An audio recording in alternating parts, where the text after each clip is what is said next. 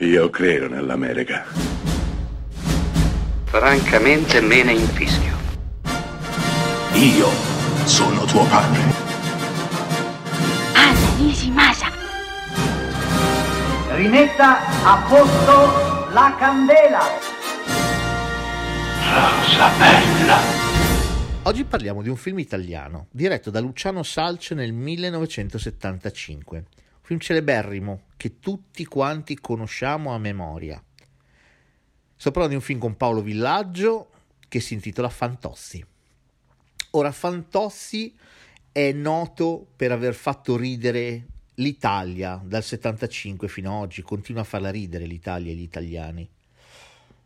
Eppure Fantossi, oltre a mettere in scena un personaggio sì comico, ma anche profondamente patetico, è un film che funziona tanto perché rappresenta l'italiano.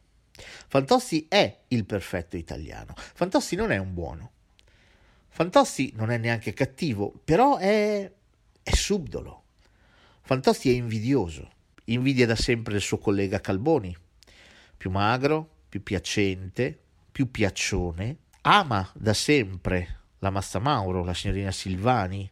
Questa cosa è lo specchio di una vita coniugale assolutamente soddisfacente. Una vita dalla quale Fantossi cerca continuamente di fuggire, perenne insoddisfatto alla ricerca di qualcosa d'altro. Questa è l'Italia, così siamo noi italiani, perennemente alla ricerca di qualcos'altro. Fantozzi è una figura tragica, tragicamente comica e tragicamente reale.